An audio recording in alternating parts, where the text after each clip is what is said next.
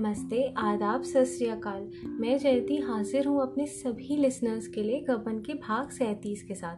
तो आइए इसका शुभारंभ करते हैं। देव दीन ने चाय की दुकान उसी दिन से बंद कर दी थी और दिन भर अदालत की छाक छानता रहता जिसमें डकैती का मुकदमा चल रहा था और रमानाथ की शहादत हो रही थी। तीन दिन रमानाथ की शहादत बराबर होती रही और तीनों दिन देवदीन ने ना कुछ खाया और ना ही सोया। आज भी उसने घर आते ही कुर्ता उतार दिया और एक पंखिया लेकर छलने लगा। फागुन लग गया था और कुछ कुछ गर्मी भी शुरू हो गई थी। पर इतनी गर्मी ना थी कि पसीना बहे या पंखे की ज़रूरत हो। अफसर लोग तो जाड़ों के कपड़े पहने हुए थे, लेकिन देवदीन पसीने में तर था। उसका चेहरा जिस पर निष्कपट बुढ़ापा हंसता रहता था, खिसियाया हुआ था, मानो बेगार से लौटा हो। जग्गू ने लोटे में पानी लाकर रख दिया और बोली, चिलम रख दूँ? देवदीन की आज तीन दिन से यह खातिर हो रही थी। इसके पहले बुढ़िया कभी चिलम रखने को न पूछती थी। देवदीन इसका मतलब समझता था। बुढ़िया को सदै नज़रों से देखकर बोला, नहीं, रहने दो, चिलम ना पीऊँगा। बुढ़िया तो मुँह हाथ धो लो गर्द पड़ी हुई है। देवदीन, धो लूँगा, जल्दी क्या है? बुढ़िया आज का हाल जानने को उत्सुक थी, पर डर रही थी कहीं देवदीन झुंझला न पड़े। वह उसकी थकान मिटा देना चाहती थी, जिससे देव दीन प्रसन्न होकर आप ही आप सारा वृतांत कह चले। बुढ़िया बोली तो कुछ जलपान तो कर लो, दोपहर को भी कुछ नहीं खाया था। मिठाई लाऊं? लाओ, पंखा मुझे दे दो। देव दीन ने पंखिया दे दी। बुढ़िया जलने लगी। दो तीन मिनट तक आँखें बंद करके बैठे रहने के बाद देवदीन ने कहा, आज भैया की गवाही खत्म हो गई है। बुढ़िया का हाथ रुक गया। बोली तो कल से वह घर आ जाएँगे? देवदीन अभी नहीं छुट्टी मिली जाती है। यही बयान दीवानी में भी देना पड़ेगा। और अब वह यहाँ क्यों आने लग गए? कोई अच्छी जगह मिल जाएगी। घोड़े पर चढ़े चढ़े घूमेंगे। मगर हैं पक्के मतलबी। पंद्रह बेगुनाहों को फंसा दिया। पाँच छह को तो फांसी हो जाएगी। औरों को दस दस बारह बारह साल की सजा मिली रखी है। इसी के बयान से मुकदमा सबूत हो गया। एक भी ना बचेगा अब। किसने कर्म किया, किसने नहीं किया, इसका हाल तो देव जाने, पर मारे सब जाएँगे।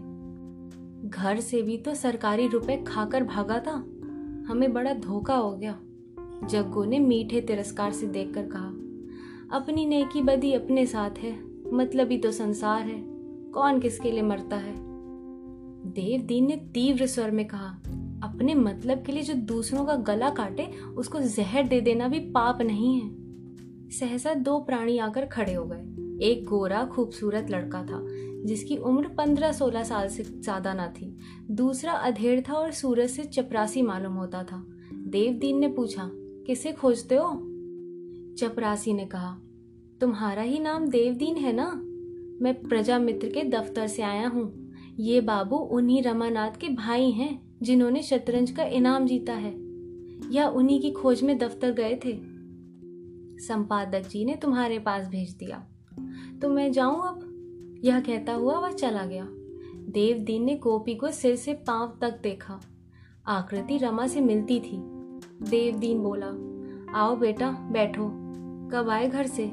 गोपी ने खटिक की दुकान पर बैठना शान के खिलाफ समझा। खड़ा खड़ा बोला आज ही तो आया हूँ, भाभी भी साथ में है। धर्मशाले में ठहरा हुआ हूँ। देवदीन ने खड़े होकर कहा तो जाकर बहू को यहाँ लाओ ना। ऊपर तो रमा का ही कमरा है। आराम से रहो, धर्मशाले में क्यों पड़े रहोगे? मैं भी चलता हूँ तुम्हारे साथ। यहाँ सब तरह के आराम हैं। उसने जग्गू को यह खबर सुनाई और ऊपर झाड़ू लगाने को कहकर गोपी के साथ धर्मशाले चल दिया। बुढ़िया ने तुरंत ऊपर जाकर झाड़ू लगाई। लपक कर हलवाई की दुकान से मिठाई लाई और दही। सुराही में पानी भरकर रख दिया। फिर अपना हाथ मुँह धोया, एक रंगीन साड़ी निकाली, गहने पहने और बन ठन कर बहू की राह देखने लगी। इतने में जालपा आ पहुँची। बुढ़िया ने जाकर जालपा को उतारा। जालपा पहले तो साफ़ भाजी की दुकान देकर कुछ झिझकी, पर बुढ़िया का स्नेह स्वागत देखकर उसकी झिझक दूर हो गई। उसके साथ ऊपर गई तो हर एक चीज़ इसी तरह जगह पर रखी थी, मानो अपना ही घर हो। जग्गो ने लोटे में पानी रखकर कहा, इसी घर में तो भैया रहते थे बेटी। आज पंद्रह रोज से घर सूना पड़ा हुआ है। हाथ मुँह धोकर दही चीनी खा लो ना बेटी। भैया का हाल तो तुम्हें मालूम ना होगा अभी तक। जालपा ने सिर हिलाकर कहा, कुछ ठीक ठीक तो नहीं मालूम हुआ? वह जो पत्र छपता है, वहाँ मालूम हुआ कि पुलिस ने गिरफ़्तार कर लिया है। देवदीन भी ऊपर आ गया। बोला, गिरफ़्तार तो किया था, पर अब वह एक मुकदमे में सरकारी गवाह हो गए हैं। प्रयागराज में अब उन पर कोई मुकदमा ना चलेगा और नौकरी चाकरी भी मिल जाएगी। जालपा ने कहा, क्या इसी डर से वह सरकारी गवाह हो गए हैं? वहाँ तो उन पर कोई मामला नहीं था। मुकदमा क्यों चलेगा? देवदीन ने डरते डरते कहा कुछ रुपए पैसे का मामला था ना? जालपा ने मानो आहत होकर कहा, वह कोई बात ना थी। जो ही हम लोग को मालूम हुआ कि कुछ सरकारी रकम इनसे खर्च हो गई है, उसी वक्त पहुँचा दी थी। वह व्यर्थ ही घबरा कर चले गए और फिर ऐसी चुप्पी साधी कि अपनी खबर तक ना दी। देवदीन का चेहरा जगमगा उठा। मानो किसी व्यथा से आराम मिल गया हो। बोला तो यह हम लोग को क्या मालूम? बार बार समझाया था कि घर पर खत भेज दो। लोग घबराते होंगे, पर मारे शर्म के लिखते ही ना थे। इसी धोखे में पड़े रहे कि प्रयागराज में मुकदमा चल रहा होगा। जानते तो सरकारी गवाह क्यों बनते? सरकारी गवाह का आशय जालपा से छिपाना था। समाज में उनकी जो निंदा अपकीर्ति होती थी, यह भी उससे छिपी ना थी। सरकारी गवाह क्यों बनाए जाते हैं? किस तरह प्रलोभन दिया जाता है? किस भांति वह पुलिस के पुतले बनकर अपने मित्रों का ही गला घोट देते हैं या उसे खूब मालूम था? मगर कोई आदमी अपने बुरे आचरण पर लज्जित होकर भी सत्य का उद्घाटन करे, छल और कपट का आवरण हटा दे तो वह सज्जन है। उसके साहस की जितनी भी प्रशंसा की जाए, वह कम है। मगर शर्त यही है कि अपनी गोष्ठी के साथ किए गए फल को भोगने के लिए तैयार रहे। हंसता, खेलता आदमी फांसी पर चढ़ा दिया जाए तो वह सच्चा वीर है। लेकिन प्राणों की रक्षा के लिए स्वार्थ के नीच विचार से, दंड की कठोरता से भयभीत होकर अपने साथियों से दगा करे, आस्तीन का सांप बन जाए तो वह कायर है, पतित है, बेहया है। रमा ने दंड के भय से अपने पापों का पर्दा नहीं खोला था। उनमें कम से कम सच्चाई तो थी। निंदा होने पर भी आंशिक सच्चाई का एक गुण तो था। यहाँ तो उन पापों का पर्दा खोला गया, जिनकी हवा तक उसे न लगी थी। जालपा को सहसा इसका विश्वास न आया। अवश्य कोई न कोई बात तो होगी, जिसने रमा को सरकारी गवाह बनने पर मजबूर कर दिया होगा। बोली, यहाँ भी कोई बात हुई थी क्या? देवदीन उसकी मनोव्यथा का अनुभव करता हुआ बोला, कोई बात ना थी। यहाँ वह मेरे साथ ही प्रयागराज आए थे। जब से आए हैं, यहाँ से कहीं गए ही नहीं, बाहर निकलते ही ना थे। बस एक दिन निकले और उसी दिन पुलिस ने पकड़ लिया। एक सिपाही ने शुभे में गिरफ़्तार कर लिया। मैं भी इनके पीछे थाने पहुँचा। दरोगा पहले तो रिश्वत मांगते थे, मगर जब मैं घर से रुपए लेकर गया तो वहाँ और ही घुल खिल चुका था। अफसरों में न जाने क्या बातचीत हुई, उन्हें सरकारी गवाह बना लिया। मुझसे तो भैया ने कहा कि इस मामले में बिल्कुल झूठ ना बोलना पड़ेगा। पुलिस का मुकदमा सच्चा है। सच्ची बात कह देने में क्या हरज है? मैं चुप हो रहा। क्या करता? जग्गो, न जाने सबों ने कौन सी बूटी सुखा दी। भैया तो ऐसे ना थे। दिन भर अम्मा अम्मा करते रहते थे। दुकान पर सभी तरह के लोग आते थे। मर्द भी, औरत भी। क्या मजाल कि किसी की ओर आँख उठाकर भी देखा हो। देवदीन कोई बुराई ना थी, मैंने तो ऐसा लड़का ही नहीं देखा। उसी धोखे में आ गया। जालपा ने एक मिनट सोचने के बाद कहा, क्या उनका बयान हो गया? देवदीन हाँ तीन दिन बराबर होता रहा, आज खत्म हुआ है। जालपा ने दुखी होकर कहा तो क्या अब कुछ नहीं हो सकता? मैं उनसे मिल सकती हूँ? देवदीन जालपा के इस प्रश्न पर मुस्कुरा पड़ा। बोला हाँ और क्या? ताकि जाकर सारा खेल बिगाड़ दो। पुलिस ऐसी गधी नहीं है। आजकल तो कोई भी उनसे मिलने ना पाता।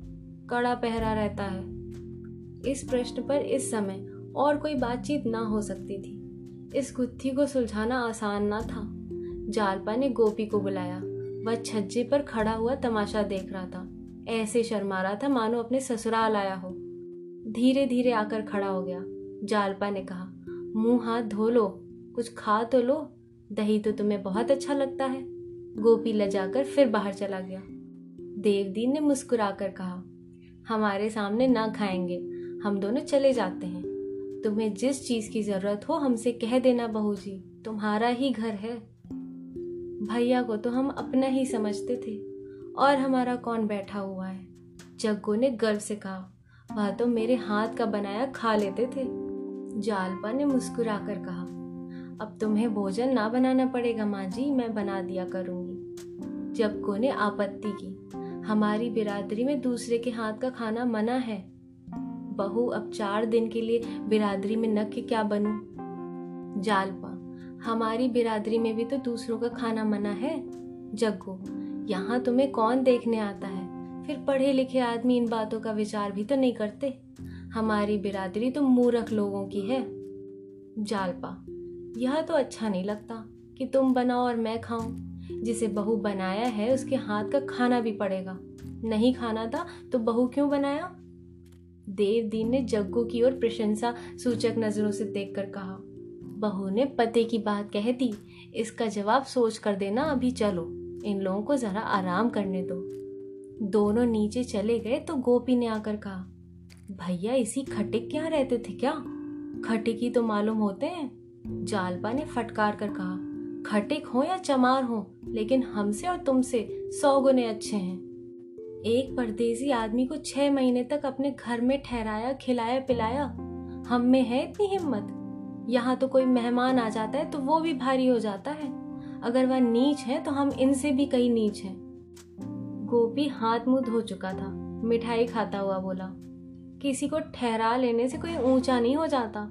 चमार कितना ही दान पुण्य करे, पर रहेगा तो चमार ही। जालपा मैं उस चमार को भी पंडित से अच्छा समझूँगी, जो हमेशा दूसरों का पुण्य किया करता हो। जलपान करके गोपी नीचे चला गया। शहर घूमने की उसकी बड़ी इच्छा थी। जालपा की इच्छा कुछ खाने की ना हुई। उसके सामने एक जटिल समस्या थी।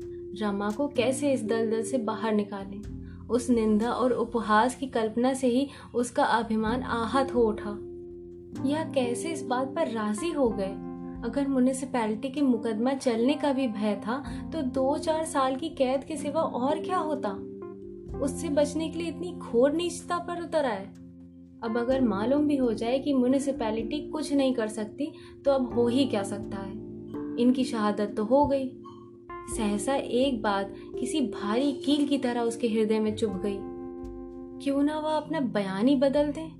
उन्हें मालूम हो जाए कि म्यूनिसिपैलिटी उनका कुछ नहीं कर सकती तो शायद वह खुद ही बयान बदल दे। यह बात उन तक कैसे बताई जाए? वह अधीर होकर नीचे उतर आई और देवदीन को इशारे से बुलाकर बोली, क्यों दादा, उनके पास कोई खत भी नहीं पहुँच सकता?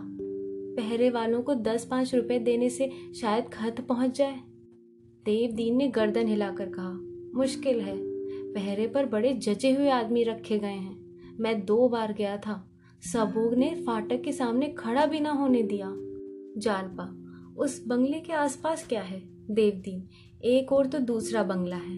एक और आम का बाग है और सामने सड़क है। जालपा हाँ शाम को घूमने घामने तो निकलते ही होंगे। देवदीन हाँ बाहर दरी डालकर बैठते हैं। पुलिस के दो एक अफसर भी साथ में रहते हैं। जालपा अगर कोई उस बाग में छिप कर बैठे तो कैसा हो? जब उन्हें अकेला देखे तो खत फेंक दे, वह ज़रूर उठा लेंगे। देवदीन ने चकित होकर कहा हाँ हो तो सकता है, लेकिन अकेले मिले तब तो। जरा अंधेरा हुआ तो जालपा ने देवदीन को साथ लिया और रमा का बंगला देखने चली। एक पत्र लिखकर जेब में रख लिया था। बार बार देवदीन से पूछती, अभी कितनी दूर है? अच्छा अभी इतनी दूर और है। उसके दिल में लहरें सी उठने लगी। रमा अकेले टहलते हुए मिल गए। तो क्या पूछना? रुमाल में बांधकर खत को उनके सामने फेंक दूँगी। उनकी सूरत बदल गई होगी। सहसा उसे शंका हुई। कहीं वह पत्र पढ़कर भी अपना बयान ना बदले, तब क्या होगा? कौन जाने अब मेरी याद भी उन्हें है या नहीं? कहीं मुझे देखकर मुँह फेर लिया तो? इस शंका से तो वह सहम उठी। देवदीन से बोली, क्यों दादा? वह कभी घर की चर्चा करते थे क्या? देवदीन ने सिर हिलाकर कहा, कभी नहीं, मुझसे तो कभी नहीं की। उदास बहुत रहते थे। इन शब्दों ने जालपा की शंका को और सजीव कर दिया। एकाएक सड़क के दाहिनी तरफ़ बिजली का प्रकाश दिखाई दिया। देवदीन ने एक बंगले की ओर उंगली उठाकर कहा, यही उनका बंगला है। जालपा ने डरते डरते उधर देखा, मगर बिल्कुल सन्नाटा छाया हुआ था। कोई आदमी ना था। फाटक पर ताला पड़ा हुआ था। जालपा बोली यहाँ तो कोई है ही नहीं। देवदीन ने फाटक के अंदर झाँक कर कहा हाँ शायद यह बंगला छोड़ दिया। कहीं घूमने गए होंगे। घूमने जाते तो द्वार पर पहरा होता। यह बंगला छोड़ दिया। जालपा। तो लौट चले? देवदीन। नहीं, जरा पता लगाना चाहिए कहाँ गए। बंगले की दाहिनी तरफ़ आमों के बाग में प्रकाश दिखाई दिया। शायद खटिक बाग की रखवाली कर रहा है। देवदीन ने बाग में आकर पुकारा। कौन है यहाँ? किसने यह बाग लिया है? एक आदमी आमों के झुरमुट से निकल आया। देवदीन ने उसे पहचान कर कहा, अरे, तुम हो जंगली? तुमने यह बाग लिया है? जंगली ठिगना सा गठीला आदमी था। बोला हाँ दादा, ले तो लिया है, पर कुछ है नहीं। दंड ही भरना पड़ेगा। तुम यहाँ कैसे आ गए? देवदीन, कुछ नहीं, यूँ ही चलाया इस बंगले वाले आदमी का क्या हुआ? खटिक बोला इसमें वही मुखबिर टिका हुआ था। आज सब चले गए हैं। सुनते हैं पंद्रह बीस दिन में आवेंगे, जब फिर हाई कोर्ट में मुकदमा पेश होगा। पढ़े लिखे आदमी भी ऐसे दगाबाज होते हैं, दादा। सरासर झूठी गवाही दे दी। न जाने इसके बाल बच्चे हैं या नहीं। भगवान को भी नहीं डरा। जालपा वहीं खड़ी थी।